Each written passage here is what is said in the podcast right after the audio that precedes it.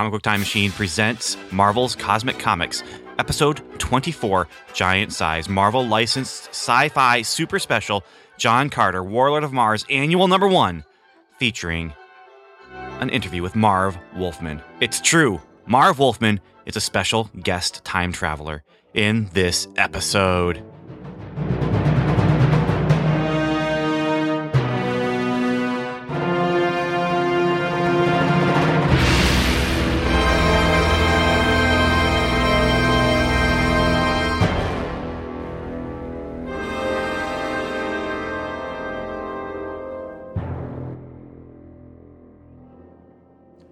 Welcome, time travelers, to a super special episode of the Comic Book Time Machine. If you are a, new listener tuning in, tuning in like it's a radio, it's not. Uh, if you're a new listener downloading and, and plugging in uh, to this because of the uh, main event, the Marv Wolfman interview, I'm just going to give you a, a brief uh, introduction to this podcast. Comic Book Time Machine is a podcast where we go back in time and just look at comic books, whether a week old or seven decades old. It doesn't really matter. It's just we're looking for things and reading things that we enjoy, and then we talk about.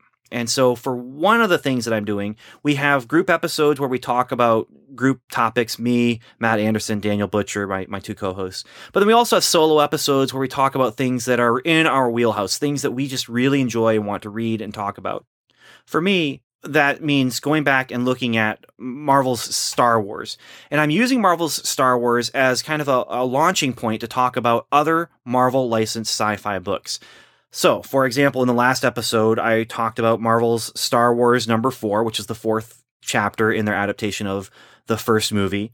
Uh, I read Human Fly number two, which is licensed from a real life stuntman. Uh, although boy, oh boy, I might have gotten myself into something bad there by reading that series. We'll find out when I start number three next time. Uh, I read uh, the Island of Dr. Moreau adaptation that they did, which was a special, a Marvel super movie special kind of thing. And I also read the uh, third third issue of Godzilla, where he meets the champions and fights Hercules. It's not as awesome as it sounds, but it's still got some awesome moments to it. And then finally, I, I read uh, John Carter of Mars number five, which has just been consistently month to month to month so far. Awesome. I wish I would have discovered this book earlier, but I didn't. I'm still enjoying myself reading the series. Uh, one of the things that came up though in that month, and this is October 1977 is the cover date, but the month that they were released in was July 1977. And one of the things that was also released in that month was John Carter, Warlord of Mars, Annual Number One. Now, I was already talking about a number of different books, and so I thought maybe it'd be cool if I would break out the annuals and actually spend a little more time with them and do something special. The question was, what? What do I do? So my first thought, invite a guest. And my first impulse was to find someone who liked what I'm reading and invite them. And this wouldn't be hard. Just off the top of my head, I can think Steve McDonald, Daniel Butcher. Those are both guys that I podcast with. We get we have a rapport already, and they both really like John Carter, Warlord of Mars. Right there, there's two guys, two awesome guys that I could pull in. Uh, but I went to Wizard World Chicago a couple weeks back, and it was a great convention for me. I met a lot of awesome people. I reconnected with some artist friends of mine that I haven't seen in years. Uh, the artist for the Hedge Knight, Mike Miller, he was there, and so we were able to reconnect and uh, have you know go out to eat in the evenings together. And I met some of his friends and, and made some new relationships. That was great. It was a lot of fun. Also, I did something that I've never done at a convention in over 10 years of going to comic book conventions. I brought something from home to have someone sign because I saw that Marv Wolfman was going to be there. Now, Michael Golden was also going to be there. He's an artist uh, from Micronauts and some other things, but uh, I didn't bring anything for him to sign. I wish I had, but then again, I'm actually kind of glad I didn't because I bought one of his prints. Actually, two, a, a Micronauts print and a Star Wars print that'll go up on the wall in my office when I finally uh, do our basement and, and renovate our basement so I can have my office downstairs. That's another story. Marv Wolfman was there. And I actually, you know, took my John Carter Warlord of Mars omnibus, the very book that I'm using for this podcast as I'm reading through the John Carter books to go along with the Star Wars books. And I took it. I had him sign it. I made a fool out of myself uh, talking to him. I bumbled my words and um, I, I just uh, really made a complete and utter fool out of myself. Or at least I felt really foolish after I I spoke to him. It wasn't that I felt foolish because of anything that he had done. I just felt foolish because of the way I had talked to him. With that fresh in my mind, though, I thought, you know what? I'm going to go ahead and I'm going to try and contact him and see if he'd be willing to talk about John Carter and talk about his career. And I sent him a, an email with that foolish conversation that we had fresh in my mind, hoping he would get the email and he would not remember the foolish conversation. Uh, wouldn't be as fresh in, in his mind. Fortunately, I don't think he did. At least he never said anything about it. And I don't know. I mean, obviously on email, he wouldn't see my face anyway. So I was able to sneak in.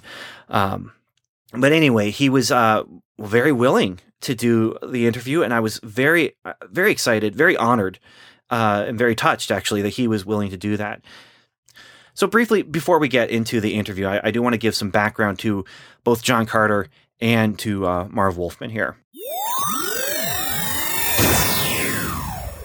Over a hundred years ago, John Carter uh, made his first trip to Mars in a pulp magazine serial called Under the Moons of Mars.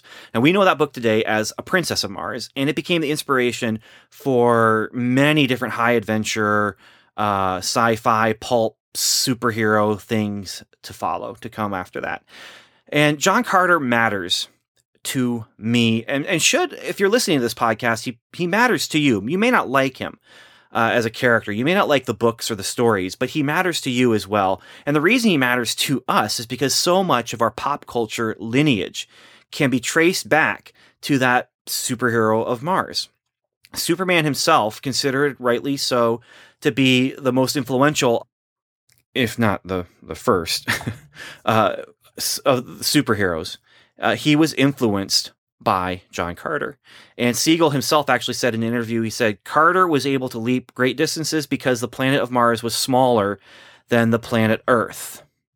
And he had uh, great strength. And I visualized the planet Krypton as a huge planet, much bigger than Earth.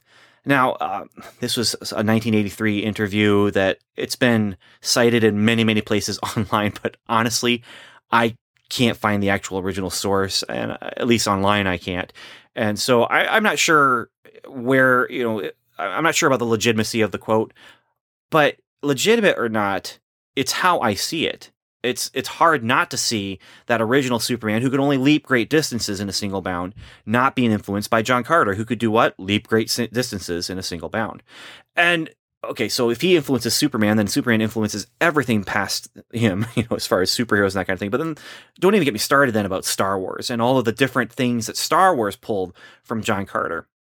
And honestly, some of these sci-fi ideas that Star Wars would have gotten from John Carter actually might have actually uh, come from things that got them from John Carter. I mean, John Carter was one of the first times that we saw a pulp hero in these settings. And if it wasn't the first, and I can't tell you, I don't know. I'm not a historian, a John Carter historian. However, if not the first, it was the greatest of the influences, and and it did well enough to to to have these influences. Now, here's just a small list though from Star Wars. You have the Banths from John Carter and Banthas from Star Wars. Sith are in John Carter. There's some sort of evil insect. Sith are in Star Wars. There's some sort of evil Jedi. Uh, Jed and uh, other variations on that word are kings and queens in John Carter, and Jedi warriors are in Star Wars. Padwars are officers in John Carter. Padawans in Star Wars are, are Jedi in training. Uh, th- those are just words that have you know similar sounding. And if there's just one or two, you could maybe take it as a coincidence. But the fact that there's so many of them, that's not coincidence. It, it just you know I, I, I hate coincidence, and we're going to talk about coincidence later this can't be coincidence, not the way it's happening here.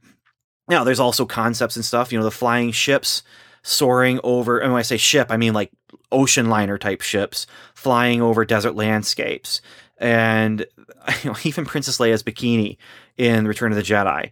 Now, are these things ripoffs? Mm, maybe, maybe. I mean, maybe it's more homage, and, and maybe it's just influence, like I said before but it's definitely influence. I mean, you can take it past influence into ripoff territory if you want.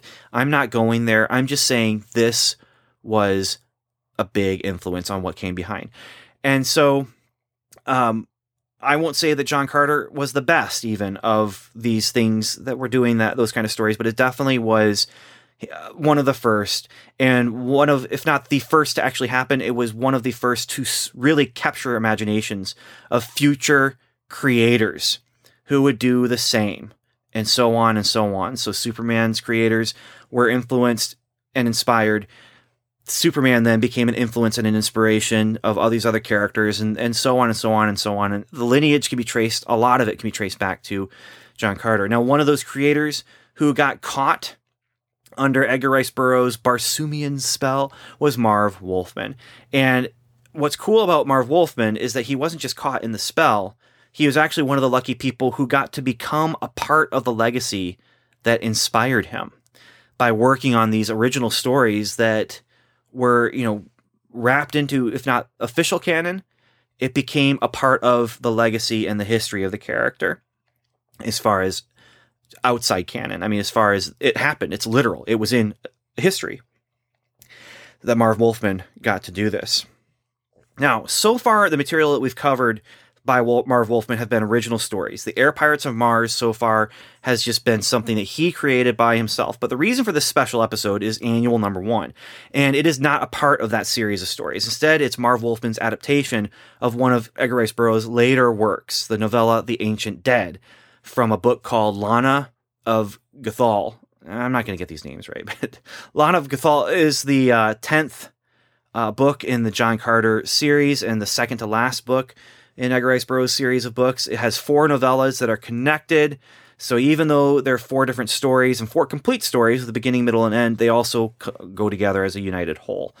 Uh, I read the book first before reading the comic, and that novella was a breezy read with an awesome concept, maybe even a couple awesome concepts in there. Uh, but there were two bits in it that turned me against the story. I mean, these things caused me to just turn my head, cross my arms, uh, you know, scowl. Uh, basically, stupid coincidences that have, should have never been written into the story. And I'm, I'm sorry, Mr. Edgar Rice Burroughs. I respect you and enjoy your writing, but this one just kind of it fell it fell at my feet like a brick. So as I was reading, the only thing I think was, I hope that that Marv Wolfman fixed the stupid story beats in his adaptation, and he does make changes in his adaptation. So so there's that. Did he fix it? Does his adaptation fix the story or does it break it? Well, we'll get to that later. For right now, it's time to uh, go ahead and, and and actually begin with the the main event. Uh, Marv Wolfman is known, of course, for much more than the John Carter uh, Warlord of Mars books. He's actually perhaps uh, best known for Crisis on Infinite Earths, and he's also known for his run on Teen Titans, making that just a powerhouse title. Uh, he's also uh, well known for Tomb of Dracula, one of my favorite comic books ever of all time. And that's also the title where he created Blade. Now, that's the comic character that is responsible for comic book movies' rise in popularity over the last, you know, 15 or so years.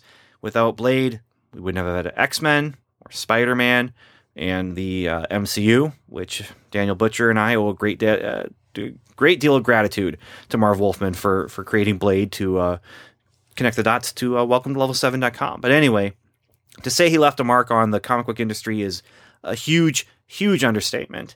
So I'm going to run the interview now, and then afterward, I'm going to explore his adaptation of John Carter in The Ancient Dead. Mr. Wolfman, I'd like to thank you for taking the time to uh, uh, out of your your hectic and busy schedule, especially with some of the things you're telling me about off off microphone. Um, but thank you so much for joining me on the Comic Book Time Machine. No problem. Uh, it should be fun. Yeah. So John Carter is the main reason why I, I contacted you. So I'd like to start with John Carter in with our conversation, and uh, honestly, I'd like to start at the beginning. What attracted you in the first place to John Carter? I think that uh, I don't remember why I read the first John Carter, but it was certainly as a young teenager.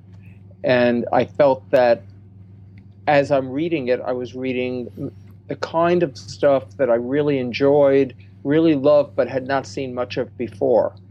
Uh, comics were certainly uh, adventuresome. There were science fiction elements to comics, but not a lot. Occasionally, Superman would fly to another planet, but not as often as one would think.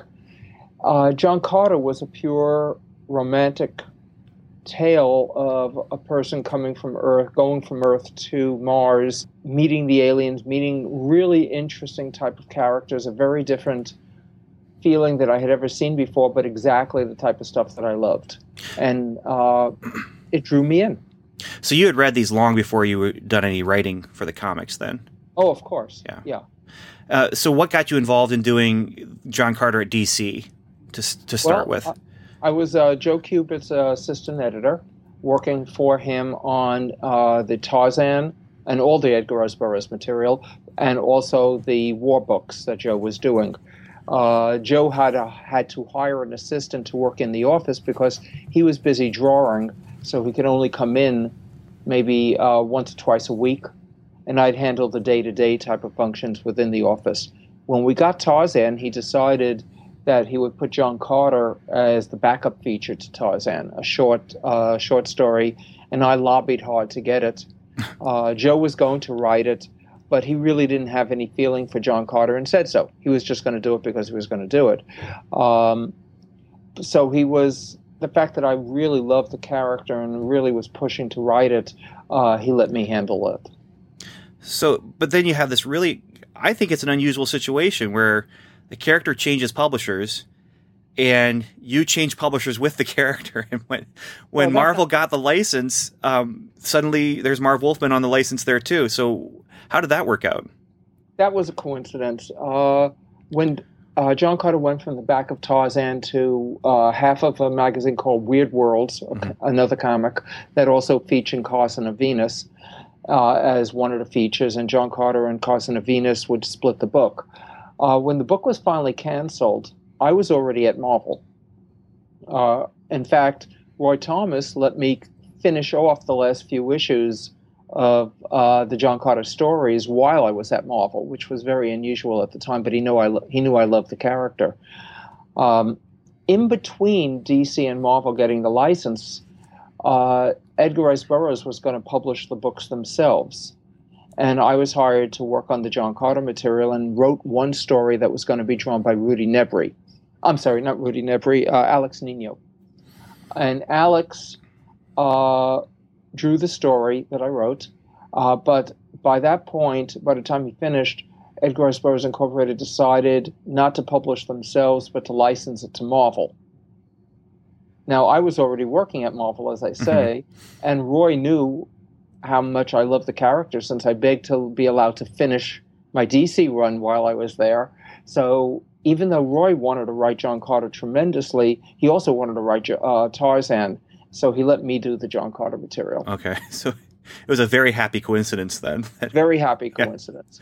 So, uh, looking back then at your DC Marvel, because I'm mostly familiar with your Marvel, I only have one issue that I found in a, a back issue bin of the Weird uh, Worlds. Dark, Dark Horse, strangely enough, reprinted them.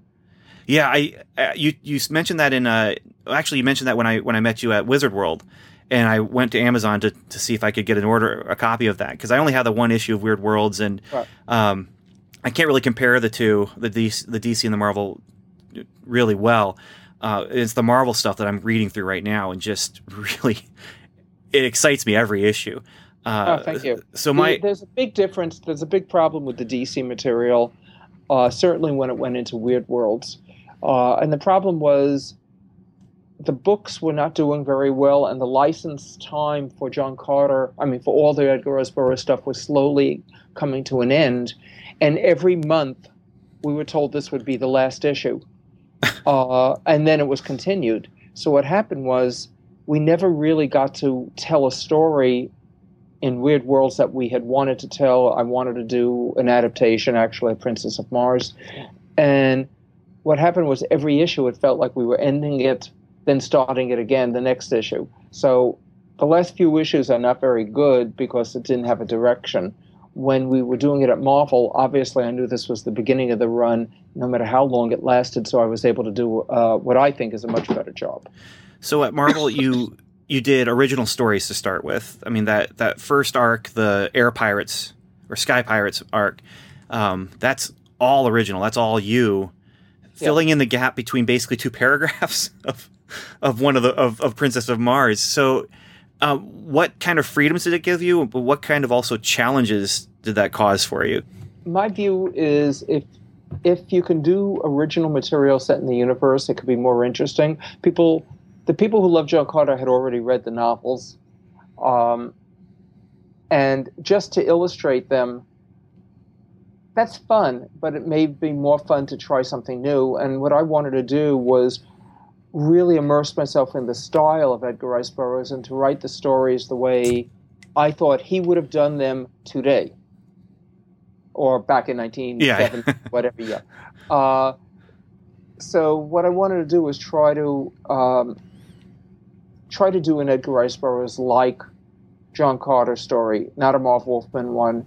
Uh, it had a very different sensibility from my other writing, and since I was pretty knowledgeable at that point of with all the John Carter material, I didn't think that would be a major problem. Plus, it got to be exciting, so even the Edgar Rice Burroughs fans would not have an idea of what we were going to do next. Yeah, that yeah. everything was going to be an original story rather than oh, we know exactly where this is going. Well, and that's one thing. I think probably my greatest compliment to that material is that even though I know John Carter can't die, and I know Tars Tarkin's not going to die, Dejah Thoris, she's not going anywhere uh, because th- this is in the first book still. Um, it's not about you know, what's going to happen, but it's how are we going to get there? How right. are they going to get to the end there? And you managed to find things that are surprising me. Of course, I'm reading it now new, you know, and I have no idea what to expect as I'm going step by step through the issues. Right. And they're surprising me. And that's what's a prequel of any sort. You know, you know Darth Vader's going to end up being Darth Vader, or Anakin's going to, yeah. because you've already seen the end of the story. It's just how you get there, and that's really what what I enjoyed um, well, about reading you. it right uh, now is just that that level of surprise. Uh, thank you. The it's always interesting when you look at a book written 50 years ago, almost because it was written in the 70s, so mm-hmm. it's 45 years old or something like that. Um, styles change. My I was a beginning writer when I was doing that. I was still only in the business a couple of years, still learning, desperately still learning my trade. Uh, I have not reread the material because I think of it, all of the material I wrote back then, as probably very dated and very crude compared to where I am today. But I worked the hardest I was able to to make sure that John Carter got good stories, and I just hope that uh, it did. But I know that it's got to be dated in the type of writing. But then again, so is Edgar Rice Burroughs' uh, books. That's true. And I read them. Uh, they were very 1910. you know. Yeah. Well, I can tell you as someone who you know I'm 40 now, and so the book is almost as old as I am, but I'm not feeling that it's dated. I am feeling uh, definitely it has that 70s style. You know, it does yeah. have the that that kind of vibe to the caption. Although the first person captions that you were using, which goes along with the books, but um, that that feels fresh and and again, once you put a first person caption on something, you know the guy's not going to die. unless right, unless he's already dead when he's telling the story. Right, unless he's. I was never trying to convince anyone uh, John Carter could die because there were uh, ten novels out there. Mm-hmm. Uh, I just wanted to surprise you within the context of the stories. Yeah, well, and you've succeeded or you. you. did succeed, I should say. But um, uh, well, let, us move back on, onto your career then. Uh, as far as like the beginning of your career, what brought you into comics in general as as a reader or as a, a fan of comics? What what what brought you into that? Uh, well, I was very young, obviously, when I saw Superman on television, uh, the George Reeves shows, mm-hmm. the first time they were aired, and I had never seen anything like it before. Uh, it was the very concept of a superhero was brand new to me. I never saw comic books, uh, but I was only what six or seven or eight uh, uh, when I was watching that stuff. And at the end of it, it says that Superman's based on the copyrighted characters appearing in Superman and Action Comics.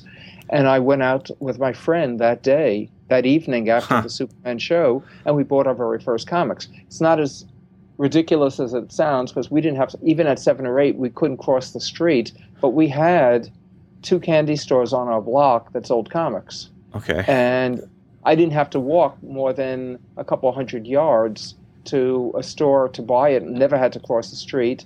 I had a dime, uh, and my friend had a dime, and we bought two comic books that day. And if you've never seen adventure material done in that uh, format, if you've never seen a superhero, uh, if they did not ever exist in your life, which is impossible today, Right. um, and this is the first time you're being exposed to anything that had that sort of a um, uh, thought process behind it, and you were inclined towards that just because of the way you were, uh, you're drawn in immediately. So you, you were already then. What were you reading other than before you started reading the comics? Before you bought what what kind of things were you into? Like Treasure Island or like the adventure novels No, or just No, uh, novels were still probably a year or two away. Okay. said, seven or eight at most. So I wasn't reading books then, and they didn't have books for my age oh They okay had- they would have had children's books. I, if you base everything on today, nobody understands what the world was like then. But they didn't have books for seven, eight year olds. They had books for little kids. Uh, the best I was reading, but this came a couple years later, was the Tom Swifts and the Hardy Boys and all of that. But again, I had already been reading comics when I discovered those. So those you you discover those comics at right that that, that sweet point, that just Yeah. perfect moment in your life. Yeah, I, I knew how to read because I was reading stuff for school, Uh-huh. but I hadn't found anything yet that I wanted to read on my own. So what were some of your favorites back then? Comic books? Yeah. Uh, there weren't many being published. Superman, Batman, Wonder Woman were the only superheroes being published uh, anywhere. Um, I liked uh, uh, Strange Adventures and Mystery in Space, but I also read the Archies and I also read Casper the Friendly Ghost and all of those. I don't think I was ever a big fan of the Casper stuff, but I read it uh, because I was reading comics and there were so few comics being published. Yeah, well, when I was a kid, it was any kind of comic that came my way. It didn't matter. yeah, it's Yeah. just just because it was. Same so, here. So then, lifelong fan, I guess. Then Yeah. you move into it as your career. How does that happen? Where, uh, Uh, what brought you in as a professional then? I studied to be an artist. I wanted to draw comics, and I always wrote stories for myself to draw. And I published fan magazines, and uh, called fanzines. Mhm. And uh, first, I contributed to others, and then I wrote. Then I wrote and drew my own. And everybody said that my writing was a lot better than my art, and that was true. Uh, and so I continued to write stories, and then, but back then again, there was only DC and Marvel doing this type of material and it was the very beginning of Marvel. Uh, so I would send copies of the fanzines to a couple of the editors. And one of them, or two of them actually, got back to me saying, if you ever want to try writing a story for a House of Mystery or House of Secrets, please do. Because I was publishing a horror fanzine filled with horror stories, as well as a superhero fanzine, and as well as a comedy fanzine. Okay. so you, you you covered everything then, you, I, every- except for if I- romance. yeah, I didn't care about that. Uh, what what twelve year old boy does, Right. uh, at least back then. Uh, still a few more years to go. But if I enjoyed it, I published a fanzine of that type of material. nice, nice. And so that led to your work with with DC on the the anthology books there, and and then that led to Tarzan and uh, not Tarzan, So- but to the John Carter and Tarzan book. okay, yeah, uh, yeah. The John Carter backup, yes. So, um, all right. Well, would you, when you think then back, at, especially as as an early writer, not not necessarily um, back to when you were a child, but as a as an early writer, and you're getting into the the comic scene and that kind of thing, um, what what comic creators would you look back on and, and look at them as maybe inspirations, or maybe even as like mentors helping you with your craft? Who would you, who would you look to back then as as that inspiration. We have to understand they didn't put credits on comics for most years, for many, many years, so you never knew who did what. Um, later on, they started to add the credits. And uh, I would find uh, pretty much anything Stan Lee did, I loved. Uh, uh, at DC, it would be John Broome and um, some of the Gardner Fox stuff, uh, some of the Bob Kanigher stuff, and a few of the other writers here and there. But we didn't always know who did what because uh, of the lack of credits. Uh, none of them were my mentor, but of the two that influenced me most at DC, it would have been um, John Broome, and at Marvel, it would have been uh, Stan. Okay. Um, now you've worked on. Okay, so you started out on House of Secrets, House of Mystery, and these little anthologies, but then, you know, your career goes everywhere, and you worked on some of the some touchstones in both uh, DC history, but also in comic history in general. Um, so you have these big things. You know, you're you run on Teen Titans and you know Crisis on Infinite Earths, which is obviously but that's later. Yeah, but I. What things do you look at now that maybe didn't get the limelight that those other books got, but that you feel proud about, or you you think, oh, you know, this is something I wish more people would read?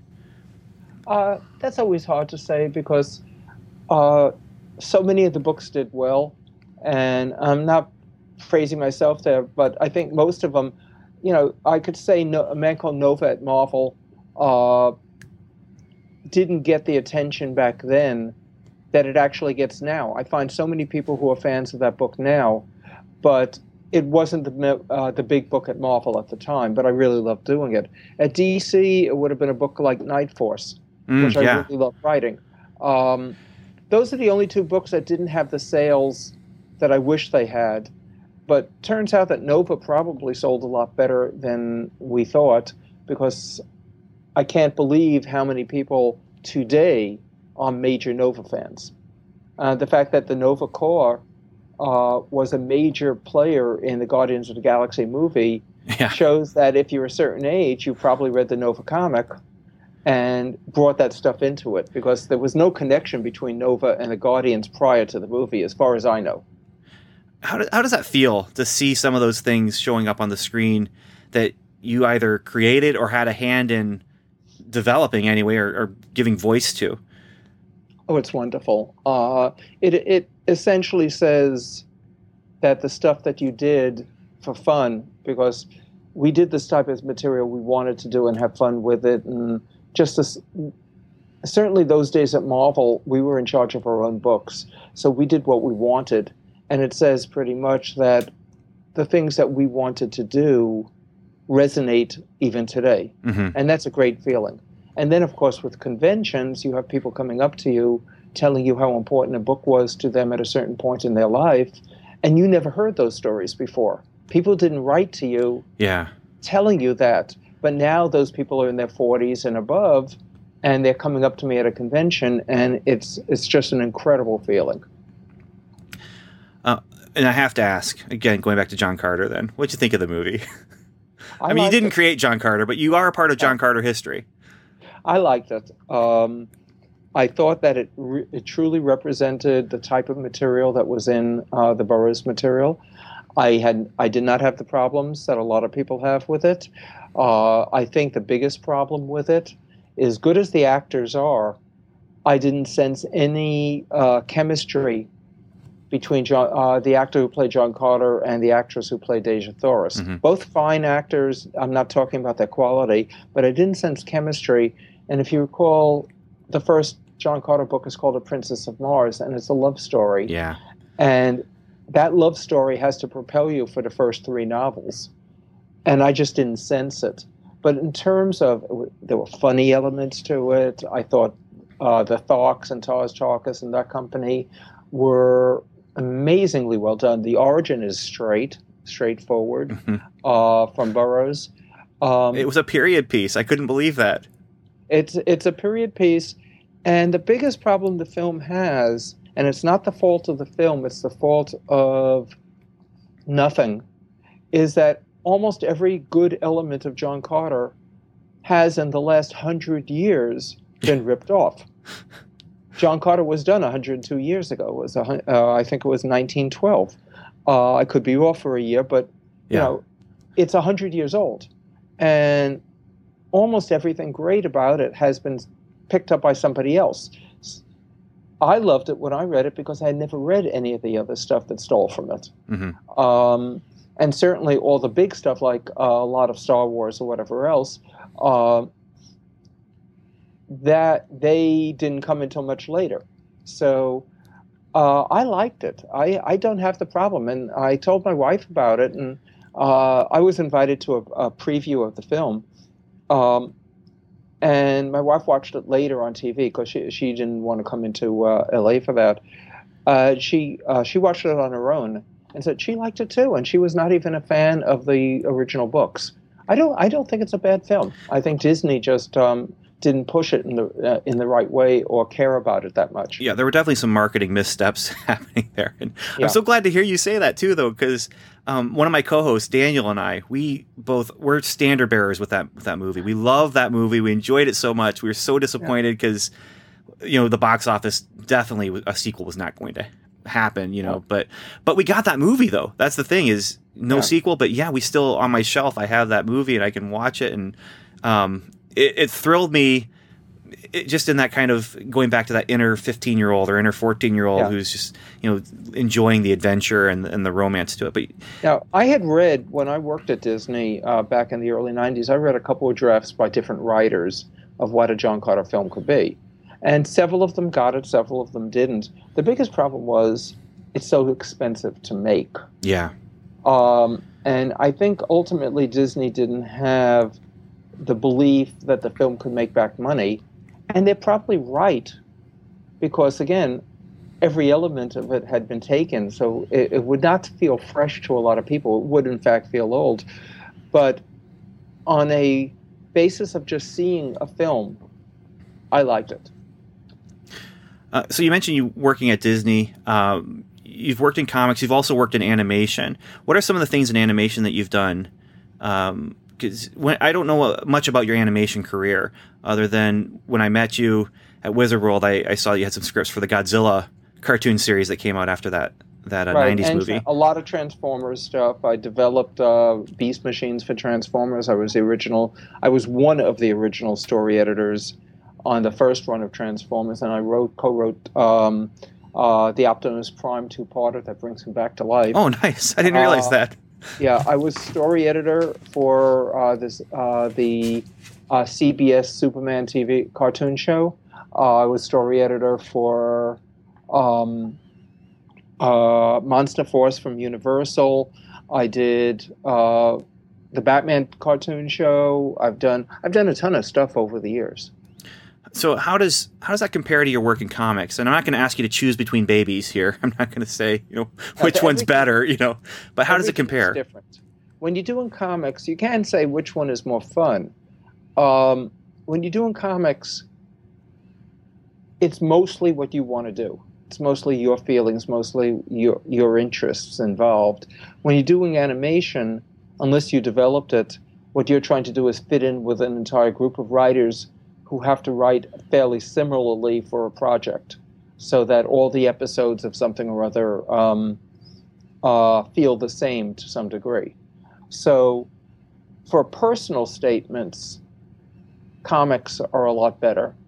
Uh, for the fun of doing mo- moving characters and the type of stories that it would be a little bit harder to do live action, unless you're going to have a $200 million Mhm. Transformers movie. Um, you know, animation is wonderful. I love writing animation, but uh, comics are still the more personal uh, thing that I write. I also write video games, and I've done other things as well. Uh, so what are you working on these days then? Well, I'm finishing a, a number of issues of a special project for DC, which I can't talk about. Okay. Uh, I'm working on a novelization of something I'm also not allowed to talk about. Okay. and there's a couple of other things uh, that are about to start. that you can't talk about. No. Okay.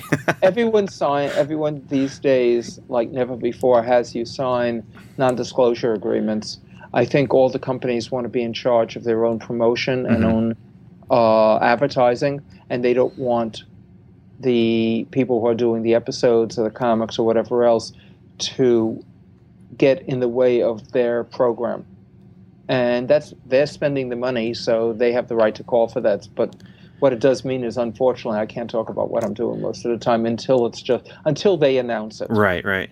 Well, and you know, back you know, 1978, that you didn't have the internet to, to you know, Yeah. you weren't on the internet doing interviews with podcasters and you know, Newsarama and Bleeding Cool or anything like. I mean, they it just didn't exist. So if you told someone about it at a convention, maybe 20 more people would find out. But but there were fanzines, and that would go out to a certain number of people, and uh, so information got out there.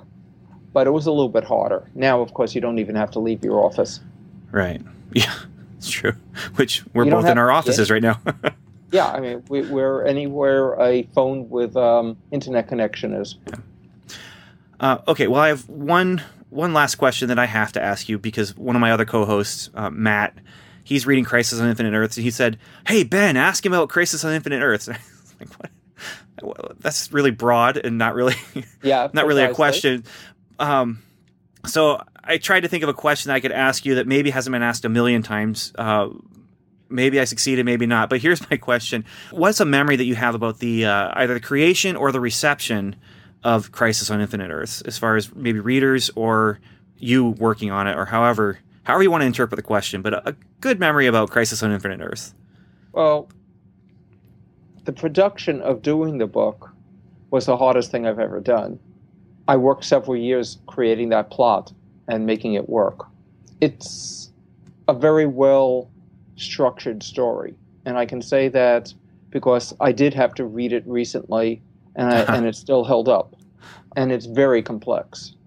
And I know that the only way you could do something of that sort is to take your time with it. And I had a I had a couple years to actually work it out. But it was the hardest book in the in the world to have done. It was incredibly difficult, and it was a major problem because nobody had ever done a book like that before. Therefore, the other editors and the other writers at the company were not thrilled by it or the, even the concept of it. Oh, really? They wanted everything to stay exactly the way it was when they got into comics, despite the fact that it was now a whole new generation of readers uh, behind it. So it was a very, very difficult and argumentative time and just hard to put it together. I love the writing of it. Don't don't get me wrong. I'm not talking about the creative process. The creative process was wonderful. Mm-hmm. Uh, especially after George uh, Perez decided he wanted to be on the book. I hoped he would, but we didn't think he would be uh, because he was going to go off and do Wonder Woman. And I didn't think we'd be doing another book together so soon after Titans. And it wasn't written with him in mind. And he kept saying no to the very idea until he finally went, I got to do this book. And I think he's happy now that he did. But uh, so the creative was one thing. That was great. It was just George and me. The political situation of trying to produce it was uh, very difficult. The fan reaction, even though people would come up and say they didn't like the fact that Supergirl died or Flash died, they all said they died in the best way they could possibly have gone. And people tell me constantly that it was the most important story of their childhood, which is amazing to me yeah. because I didn't think that the comic in itself would be remembered. I thought the new universe we were going to create was going to be the thing that people would remember. And the comic that led to it was just the highway that took you to the destination. But it turns out that it was the book itself that's held on uh, all these years, and that's why it's constantly in reprint and constantly coming out there and beautiful editions. The uh, uh, DC Absolute version of it is just one of the most beautiful books I've ever seen, uh, done in comic book format. It's oversized, beautiful paper, great ink, great color. So the fan reaction has been astounding, even if they didn't want to see Supergirl or Flash or one of the others die. Today, it's incredibly gratifying because people come up and just say how much they love it that's gotta feel. I mean, as a creator, you let your baby go, and then yeah, to see your baby yeah. actually grow up and make a better world, so to speak. You know. Well, you have no idea. Also, because it had never been done before, and it was a really controversial concept, since characters were going to die, and worlds were going to stop, and right, yeah. the multiverse was going to come to an end. It could have been taken horribly, and yeah, there were people who didn't like it. But I'd say of the mail reactions that I got then, 95% of the people loved it. And the reaction that I get today is almost universally 100%. I haven't gotten anyone who said how much they hated it or something. I have a hunch they just wouldn't come up to me after 30 years and say something like that. They'd have to but- really hate it to do that. Yeah, exactly. and considering what's come out since, I think the book would still hold up. yeah, well, and I think it's the least of sins, I think, considering some Yeah. of the things that have happened. So, well, I really want to thank you for taking the time uh, to, to talk with me about old comics. I mean, that's what the comic book time machine is about, is going back in time. But um, do you have a? I, I actually I know you have a website, but would you like to let, the, let our listeners know what your website is and Sure. um, and if you have any work that you want to promote right now, you can go ahead and do that too. But Well, as I say, I can't talk about most of the stuff I'm Yeah. working on. Uh, keep your eyes open to my Facebook page, which is the Marv Wolfman page or whatever it's called. Um, my website is marvwolfman.com, and it has interesting back features about the Titans and um, writing and a whole bunch of other things. And lots of pictures of celebrities who have played my characters on TV and movies. Yes. That's actually kind of cool when I was looking at that though, because I, I was trying to imagine what does it feel like to see, you know, to see them on the screen and and, and just and moving, you know. Yeah. So, It's a great feeling. all right. Well, thank you so much, and My um, pleasure. I really appreciate it. Okay, you take care. You too.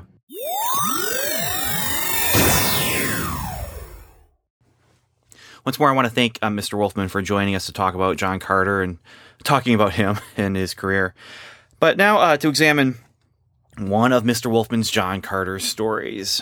John Carter, Warlord of Mars, Annual Number One, is loosely adapted from Edgar Rice Burroughs' The Ancient Dead. To read this, if you want to read this today, you'll need to get that Marvel omnibus, which is only $25 in some places. In fact, the Wizard World convention, if I had forgotten to bring my omnibus, I would have easily and, and happily plopped down $25 to, to have him sign it. I mentioned that I, I read the book first, and this is something that I like to do. I like to check out the source material, see what they did with the, you know, see the original, and then see what they did with it later on. So, uh, for example, I've already watched the movie The Deep for next uh, my next Marvel Sci-Fi licensed episode, uh, and I'm going to be watching Star Trek: The Motion Picture when that pops up, and I'm going to be watching uh, a few the first few episodes of Battlestar Galactica when I get to them. So here's the setup, and, and like I said before, the Ancient Dead has an interesting setup and an interesting concept in the beginning, and it has actually a, a kind of um, visual and even emotional ending. Unfortunately, between point A and point B, well, Edgar Rice Burroughs kind of drops the ball for me twice. And one of them was so bad that it totally just turned me against the story. And I rolled my eyes, I crossed my arms, I almost spoke out loud. I didn't. I didn't. I didn't speak out loud and say, oh, come on, or anything like that. But I was thinking it. It was in my head. So when I got to the end, I was doing something that I rarely do, and that was I was rooting for Mr. Wolfman to fix the story. I wanted him to change this story. And this goes against almost, not quite, but almost every fiber in my being. I'm generally speaking an adapting purist, depending on the intent and the source. Now, if you're just taking characters and you're just taking inspiration, that's one thing. You know, Frankenstein and Dracula movies, they tend to do that. They're taking the inspiration, they're taking the um, the mood, they're taking the character, they're taking the, the basic concept, and then they're they're they're casting it into a new story or a similar story, but they're not trying to say this is the same story. Then you have something like Bram Stoker's Dracula or even worse, Mary Shelley's Frankenstein, and it's not. They're saying it's the same, but they are not doing the same thing. And if you're going to say it belongs to someone else, then you need to own it and say it belongs to, some, to someone else. Like I say before, uh, when I do my adaptations of uh, George Martin's uh, Hedge Knight books, it's George Martin's name above the title, not mine. And so I want to make sure that I'm as pure and as close to the original as can be, uh, based on the fact that it's it is two different mediums.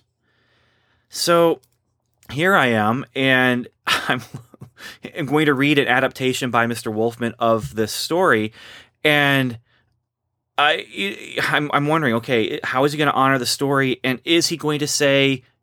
No, I'm not going to honor it completely because there's some stupid, stupid stuff in here. But normally, you know, I just want to say be as pure as possible based on the time and space constraints. you know, if you're trying to take a, a novel and turn it into a six page comic, well, obviously you're going to have to leave some stuff out, but not change everything completely. But here I'm actually rooting for him to do that. Now, uh, I did on the front page, the, the title page, it does say it is loosely adapted. That gives him more freedom. And it gives me more optimism. now, looking at the, the, the, cover page, When Walk the Ancient Dead is the title that Marv Wolfman gives to this story, loose basically on The Ancient Dead by Edgar Rice Burroughs. It's uh, Marv Wolfman, writer, editor. Sal Buscema and Ernie Chan are the artists. Joe Rosen is the letterer, and Janice Cohen is the colorist. So we do have a, a new art team here working on things. And honestly, uh, I'm just going to give a quick preview of the artwork. Uh, again, I'm, I'm just kind of glancing through it. They really stick with the Gil Kane uh, feel of things, and there is definitely still that energy and that swashbuckling feel and part of it has to do with those those pirate boots with the fold over top, and and part of it has to do with I, I think that they are trying to ape the the Gil Kane feel of of the the monthly book, but at the same time, it's not it's not Gil Kane. I'll just put it that way. I've grown used to Gil Kane on the book, and honestly, I know he doesn't stay on the on the title for the entire run he will be missed. Uh, even if the art is as good as this, I, I, think I'm going to miss him. So here's a brief synopsis of Edgar Rice Burroughs' original story. It's a fairly simple story. John Carter is going out for a fly. Uh, he's flying in his flying ship over the Barsoomian landscape to get some fresh air and to, to just, you know, clear his head and, and think about things, think about life, philosophize a little bit. And in the original novel, this is actually happening toward the end of the novels, and John Carter he's long living. In fact, he's actually uh, you know he's he's had life before the the first book apparently, and I don't know all the details about how that works with him being that kind of like that immortal warrior, but he's been around for a long time. He's got ground he's got children, grandchildren, and all that kind of thing he looks and he sees a white Martian, and, and, those white Martians are actually from the early days of Mars. Uh, you have red Martians, you have green Martians, and then you have this this white Martian who has a skin tone similar to John Carter's, and he's being attacked by green Martians. And of course, John Carter inter- intervenes, saves the man, whose name is Pan Dan Chee. But Pan Dan Chee tells J- uh, John Carter to leave, to go away. John stays instead and, and finds himself surrounded by people, and they take him into their ancient city. And he finds himself in a setup for Uh, honestly, this could be any number of, of different things where it's that insular town. It could be a twilight zone where there's just a group of people who live in this town that hasn't been touched by time for, for ages. Or it could be a, a 70s horror movie kind of setup. Or it, it, could be, honestly, a 70s or 80s, you know, traveling do gooder. The Incredible Hulk, he comes into a, a small village that no one has left the village for a long time. And then, of course, he turns into the Hulk and, and helps somebody out but it's just that that setup. There's there's this nice setup here because the city that Pandan Chi comes from has been undiscovered by the outside. And I shouldn't say undiscovered because any outsiders who do come to the city, they're killed. And so if the city gets discovered, they are going to stay uh, a secret. And and the secret will never be taken to the outside world because the outsiders are killed. But Pan Dan Chee stands for John Carter. And and he asks for some grace. They don't give grace. He says, "But he saved my life." They don't care. And and John Carter tries to bargain a deal with them. You know, he's obviously got some influence and they could be allies, but they're not having any of that. They want to have their insular closed town or city. They don't want anyone to come inside. But Pan Dan Chee is able to get a stay of execution for John and, and asks for them to deliberate overnight and so uh, John Carter and Pan Dan are put in these ancient pits where no one who has gone in has ever come out. They're just going to stay in the entrance, though. And John Carter then moves from a, a, 70s horror movie setup or a Twilight Zone setup and instantly walks into basically a Dungeons and Dragons scenario. They wander the ancient catacombs, they fight and have random encounters with giant us- Usi, Usios, which are basically rat creatures from Barsoom, which means that they have you know, eight legs. And these ones are supposed to, they're, they're, they're generally smaller, but these ones are the size of panthers. And as they're traveling and fighting and, and everything, they're getting to know each other. And they all, they happen to have some torches with these everlasting torches that the, the people of the, the city have. And they're getting ready to play a game like chess. And John Carter just happens to have his, his uh, set with him. They took his swords, but not his chess set. And, and the pieces are hand carved and they're, they're hand carved likenesses of real people, including Lilana or Lana. However, I'm going to say Lana. Uh, it's two L's, but I'm going to pronounce it with one. John Carter's granddaughter. And Pan Dan sees this piece, this chess piece, and falls in love with the most beautiful woman he has ever seen. Uh, let me say that again. He picks up a chess piece that is a carved likeness of John Carter's granddaughter and he falls in love with a carved chess piece. It's love at first sight, and he would do anything for this woman. So now we get into some of the plot that I really found very interesting. This this chess piece thing, I did not like it, but you know what? At this point, I can live with it. I just think the guy's a little weird. I'm not realizing that I'm being set up. Edgar Rice Burroughs is setting me up for one of my huge pet peeves in storytelling. But we'll get to it in the pits. This these these pits are millions of years old, and they're actually kind of a catacombs kind of thing. And they're from a time when Barsoom had rich blue oceans, and in times past, people would end up in the pits, and they would they would never come out. Now, John Carter doesn't care about that because he believes that they came in that entrance and they're supposed to go back out the next day to find out what the what their the, the sentence is going to be if it's going to be a death sentence or not. John carter he is going to find the other end. He is going to find the other way out. Now uh, pan dan does care. He is going back even if that means he has to drag John, uh, john carter with him. And so they end up facing off. They're going to fight. They are using weapons from a sarcophagus that you know where a dead body was and pan dan just can't put any effort into it though. He couldn't kill john carter. John carter's too honorable. He's an honorable man and besides he's the grandfather of the woman that pan dan loves. He hasn't met him. He's only seen the chess piece likeness of her but he's the grandfather of that woman. So they continue together and the these these dead bodies in these sarcophaguses they should be dust because they are from millions of years ago but they are perfectly preserved. And Pan Dan tells the story about, about this rumor that back in the day, millions of years ago, there was a master embalmer who was able to. And I love this. This is kind of fun. This is kind of that fun, le- funny legend kind of thing that you know just lasts throughout time. And I, I like the way this goes, but he says that this man was able to embalm bodies so well that the dead person themselves didn't realize they were dead and they would get up and walk around. So there's also this kind of crazy evil laugh that they hear every once in a while, and they see light at the ends of some tunnels every once in a while, and they finally find the source of the laugh and the, the light, and that's an ancient madman who embalms people who get lost down there. And I get the impression, although I don't think it was actually said outright, but I get the impression that when he embalms people, it, it, it allows him to live longer. And this and there's a magical connection between the embalmed people and him, and we'll get to that in a moment here. But he obviously is going to try and embalm John Carter and, and Pan Dan, and they're they're his next victims. But of course, they kill him. Now, after they kill him, the other victims wake up, and this is kind of creepy. And I'm not sure what's going to happen next year because these these are corpses coming back to life, but corpses from millions of years ago, or or a million a year ago. It the timeline doesn't matter. These are people who are supposed to have been dead for millennia. And uh, I shouldn't say that because there is one of them who was only there for a very short time. You see, she came in that other end that John Carter was convinced exists because she was on the run from a warlord who had kidnapped her. And when she escaped by causing their ship to crash, she just happened to find that opposite entrance to the pits. And she was captured and she was embalmed.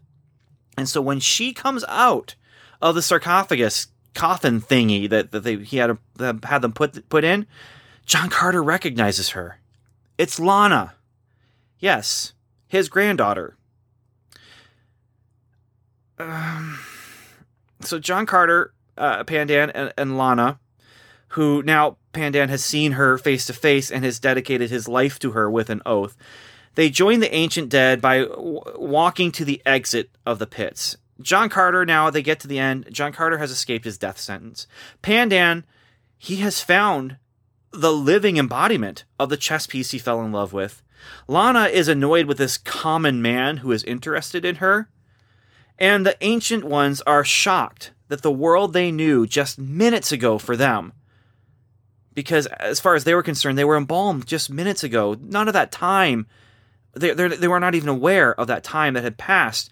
And they are shocked to the point where some start weeping, some even start committing suicide, stabbing themselves through with their knives as soon as they go out and see the dead seas, the sandy landscape. There is no life. There are, you know, just a few plants. There is no water. And then, and then, and I'm spoiling the whole thing here, I guess. I'm just going to do it.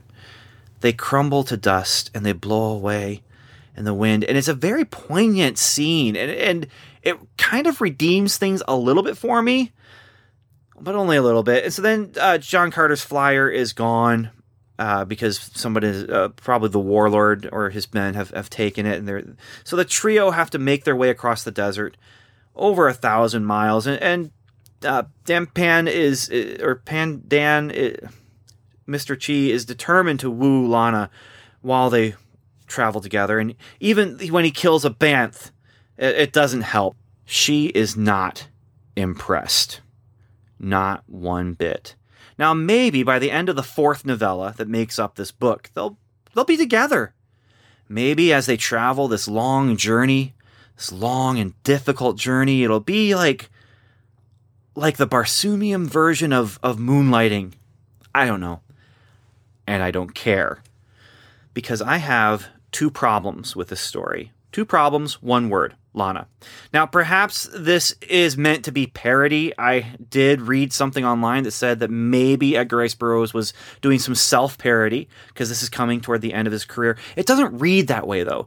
The, the lost, isolated civilization. This is world building, and it's good world building. It's interesting. You're getting this view and this glimpse into the, the past of Barsoom. You're seeing these people who have isolated themselves and tried to keep their society the same as it was way back when. And then you get a second layer of that where you have people who actually are from that that society that they have been trying to preserve. These people have been literally preserved and they come out of their preserve and you get a glimpse into actually their own perspective of things and it's very interesting. You have this these parallel preservations of the past.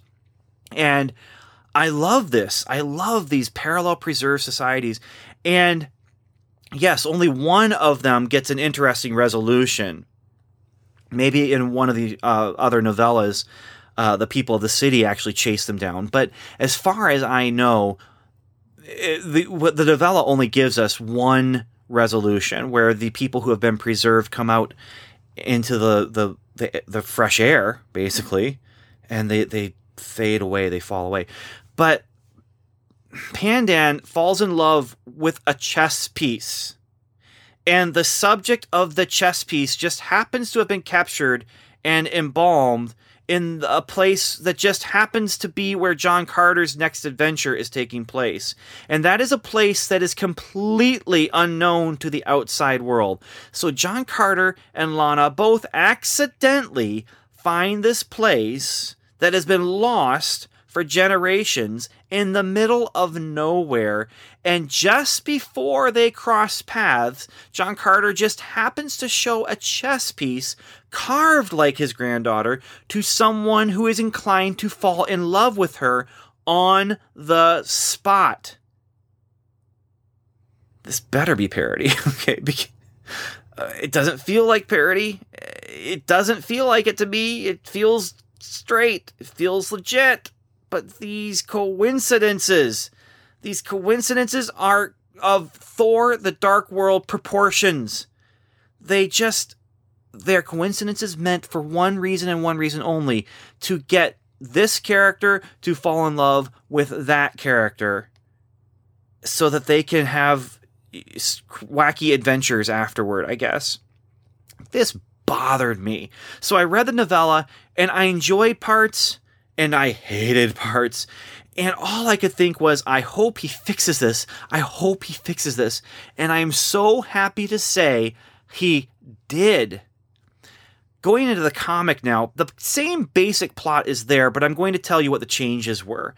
Here's what Mr. Wolfman did. Instead of a chess piece that John Carter just happens to carry around, he carries around a, a chess set. It's not chess. It's, it's a game like chess. I'm just calling it a chess piece for the for the ease of things. But he's carrying it around. They take away his sword, but they don't take away his pouch with his chess set. And anyway, instead of a chess set, John Carter and Pan Dan are walking to their trial. And Pan Dan points out an ancient statue of a woman that he finds to be gorgeous. He finds this image, this graven image, this, this statue of someone from their ancient past to be gorgeous, to be beautiful, to be regal, to be royal, and he has grown to love her over time. This makes sense to me. Now, is it still a little weird? Yes, it is still a little weird. But it is a lot more realistic and a lot more natural than to just fall in love on the spot with a chess piece. This is a statue that was carved at the time of the people who were disappearing into the catacombs. Now, this makes sense then when this woman climbs out of a tomb when John Carter and Pan Dan are down there. Now, unfortunately, um, the one thing is, I got the impression from the story that when the embalmer was killed, there was this connection between him and his victims. I, I don't get that from the story here. Uh, when the embalmer is thrown against a pillar, he doesn't die. He stays alive, and he actually interacts with the the victims, and they're not happy with what he has done with them. So I'm not sure exactly why they start to wake up, but I don't even think I would be asking the question as much uh, if I hadn't read the story, the the original story, they do just happen to wake up at just the right time, and and he interacts with them, and uh, but like I said, she is one of them who comes out, and this makes sense now. Llana, John Carter's granddaughter, is gone from the story. And maybe Mr. Wolfman did this because he wanted to shift things to take place closer to the time period where the main monthly series was taking place. Or maybe Mr. Wolfman did this because this is clown shoes. This whole chess piece thing. And he realized this, maybe. I don't know. Uh, but the story flows logically now. And the, lo- the love story actually has some resonance. It, it's still quick. now it's on her part that it's quick.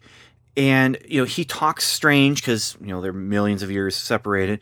Uh, she's royalty.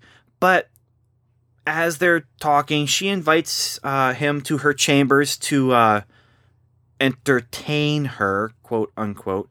And later in her chambers, they um, they do some talking and they do some not talking, uh, as my old high school chum used to say. Uh, the same high school chum, I might add, who borrowed and never returned my copies of Battlestar Galactica issues 1 through 3. But that's not important. We have some time before we get to that. So now, without the Pandan Llana relationship and Banth battle at the end to end on, uh, Mr. Wolfman has to make you know another change. He has to change the ending here. There, it's a different relationship between the two of them. So he makes one more significant change, and that's this big battle between John Carter and some of the warriors who came back to life they chase each other around the ruins and it gets a little surreal and at the end mr wolfman even goes for kind of an emotional kick whether or not it works well I, i'm not going to say too much i don't want to spoil everything although i pretty much have spoiled almost everything he fixed the big problem though he fixed my big problem and i'll just leave it at that i'll just say that there is some of the same tragedy that was in the original with those people who came out of their time into this new time, this new world. There's some of that tragedy there. And even with that, though, it's a happy ending for me. Now, I'm not as engaged as I am with the uh, Air Pirates storyline, but as a one off, it's good. It's good. And the goodwill of the Air Pirates story is is there for me with this story. And so even though this story doesn't capture me as much as the other ones do, because of the Air Pirates stories, I read this and I think to myself, this is I'm enjoying myself because I'm I'm in a familiar place. Even though the artwork is slightly different, it's just a little bit.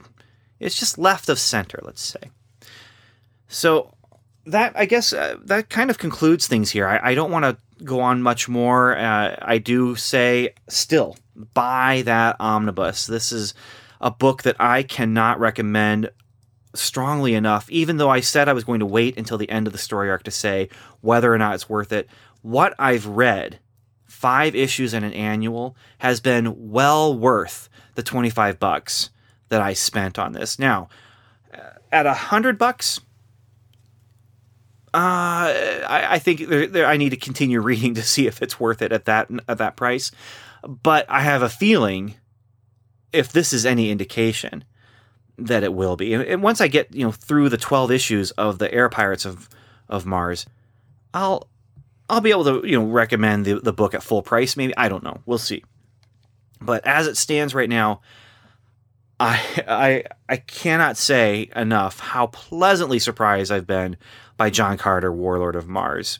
It's just been exciting and interesting, and it's that pulpy, exciting sci-fi that it just there's a satisfaction to that kind of storytelling. There's a satisfaction to, you know, 2001 as well. And you can't get much further away from 2001 than John Carter uh, unless you're going to go in a completely different direction where you're going toward, you know, Plan 9 from outer space kind of stuff. Just again, you're kind of going to clown shoes to get to that other side away from from 2001. But I really am enjoying this book and a, a great surprise and just an exciting, exciting read. So I, I want to thank you again for listening. Again, I want to thank Mr. Wolfman for taking the time to uh, to sit down and, and, talk. And if you want to uh, add your own two cents, if you have any anything you want to add or have any any thoughts about what Mr. Wolfman said, uh, please please contact us at feedback at comicbooktimemachine.com. That's our email address. If you go to comicbooktimemachine.com, you can also leave comments on the episode blog post. You can also find us on Facebook at facebook.com slash comic book time machine. And all of these places, we would love to hear from you. We do this because we enjoy comics and we hope that you enjoy listening to us talk about comics we enjoy, but we also want to hear from you about the comics that you enjoy. So once again, that email address is feedback at comicbooktimemachine.com. Now you can also hear me talking about the uh, Marvel Cinematic Universe and Marvel's Agents of S.H.I.E.L.D. at welcome to level 7 Dot com. That's a podcast about Marvel's Agents of S.H.I.E.L.D. Welcome to Level 7 that I ho- co host with uh, Daniel Butcher. You can also find me talking about sci fi and fantasy and faith and, and Christianity at strangersandaliens.com. And my personal website is benavery.com. And we have Facebook sites for all those things, but those are just different places you can find me. So, again, I thank you for listening. And until next time, I'm just going to leave you with some advice that I picked up just uh, by reading this this story, and that is to say, if your friend has a chess set that they always carry around with them, that the pieces are carved from people from his life and family, and one of those chess pieces happens to be a very, very beautiful woman or handsome man or whatever. I would suggest maybe waiting until you meet the person to fall in love with them. I'm just saying. I could be wrong. But I'm probably not.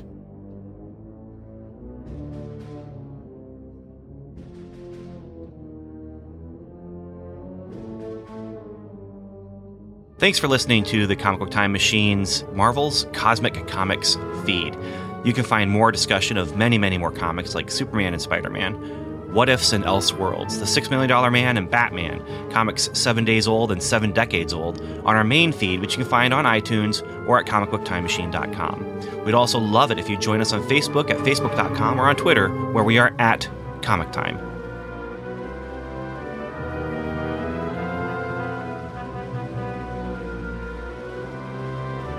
Next episode begins our coverage of cover date November 1977.